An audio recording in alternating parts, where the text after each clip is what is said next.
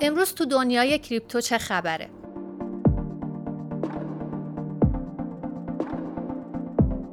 داده های سایت های تحلیلی کوین تلگراف و تریدینگ ویو نشون میده که بیت کوین در محدوده قیمتی 29 هزار دلار در حال نوسانه.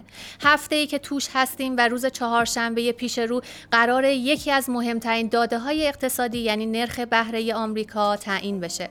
داده های شاخص هزینه های مصرف شخصی یا همون PCE ایالات متحده تو این هفته نتونست کاتالیزور تاثیرگذاری رو ارائه بده چون اعداد به طور کلی با اونچه بازارها قبلا قیمت گذاری کرده بودن مطابقت داشتن. حالا توجهات به طور فزاینده روی رویدادهای کلان این هفته متمرکز شده که مهمترین اونها تصمیم فدرال رزرو درباره افزایش نرخ بهره است و طبق نظرسنجی که انجام شده جالبه که بدونید بیشتر افراد با پیشبینی 90 درصدی منتظر افزایش 25 واحدی نرخ بهره آمریکا توسط فدرال رزرو هستند. کارت راه حل تایید کاربر وب رو برای مهار کلاهبردارا راه اندازی می‌کنه. کارت راه حل جدیدی رو برای انجام تراکنش های امن بین کاربران تایید شده و بر اساس استانداردهای تعیین شده توسط این شرکت ارائه می‌کنه.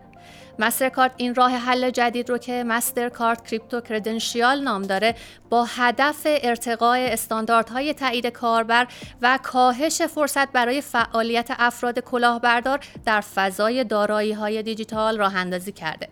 این شرکت تو ویدیویی که تو توییترش منتشر کرده گفته که راهی برای ارائه دهندگان خدمات وب 3 و بلاکچین ارائه می‌کنه که مطابق با استانداردهای تعیین شده توسط مسترکارت و به تراکنش های امن بین کاربرانش کمک می‌کنه. 50 بانک روسیه در میان تقاضای کم برای حسابهای دلاری سپرده های یوان چین رو میپذیرند.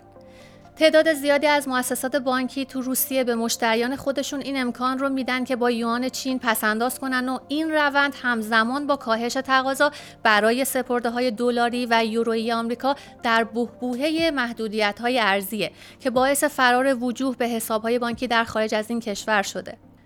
50 بانک روسیه در میان تقاضای کم برای حساب های دلاری سپرده های یوان چین رو میپذیرند. تعداد زیادی از مؤسسات بانکی در روسیه به مشتریان خودشون این امکان رو میدن که با یوان چین پسنداز کنن. این روند همزمان با کاهش تقاضا برای سپرده های دلاری و یورویی آمریکا در بهبوهه محدودیت های ارزیه که باعث فرار وجوه به حساب های بانکی در خارج از این کشور شد. افزایش ارزش token Terra Classic تا بیش از 9 درصد تقریبا دوازده ماه پیش stablecoin الگوریتمی UST از دلار آمریکا جدا شد و باعث شد اکوسیستم ترا کمی بعد از اون سقوط کنه.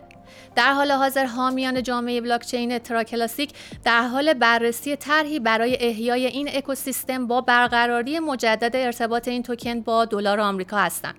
در ادامه این پیشنهاد توسعه ارزش UST که به USTC تغییر نام پیدا کرده ظرف 24 ساعت گذشته بیش از 9 درصد افزایش پیدا کرده. ممنونم که تو این قسمت از کوینکست همراه ما بودیم